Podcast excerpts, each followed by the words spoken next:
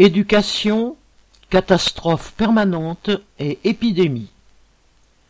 Comme on pouvait s'y attendre, le ministre Blanquer s'est déclaré satisfait de la rentrée scolaire qui se solde par 3000 classes fermées du fait de la circulation du virus, soit 0,5% des classes.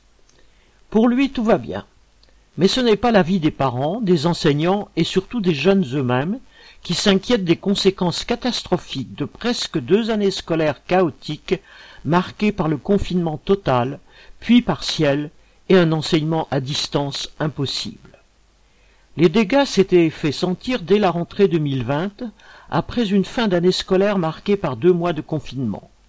La situation s'est encore aggravée depuis, difficultés dans l'apprentissage de la lecture en particulier, problèmes de concentration, problèmes de sommeil, conséquences du confinement et de mois sans rythme régulier.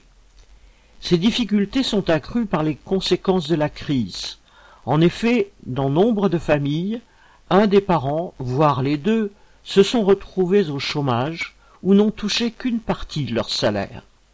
Des jeunes vivent dans des familles menacées d'expulsion ou dépendantes de l'aide alimentaire. Les syndicats enseignants dénonçaient dans un communiqué commun daté du 20 août le refus du gouvernement, citation, de créer un collectif budgétaire pour la création de postes d'enseignants, de conseillers d'éducation, d'assistants d'éducation, de psychologues scolaires, et d'annuler les suppressions de postes, notamment dans le second degré, où le déploiement d'heures supplémentaires est une réponse inadaptée. Fin de citation.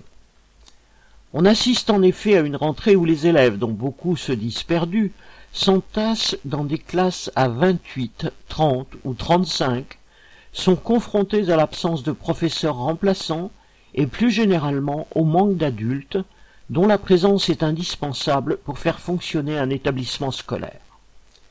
À cela s'ajoutent les effets des réformes mises en place par Blanquer, qui aboutissent à réduire de plus en plus les heures allouées à de nombreuses matières, car faire des économies est toujours au programme du gouvernement. C'est particulièrement vrai dans la filière professionnelle, où les horaires des matières de culture générale, telles que le français, l'histoire, géographie ou les langues, ont fondu comme neige au soleil. À n'en pas douter, il y a au moins un enseignement que nombre de jeunes tireront de cette situation. L'éducation de la jeunesse, en particulier celle des classes populaires, est le cadet des soucis du gouvernement et de la classe sociale qu'il sert. Aline Rettes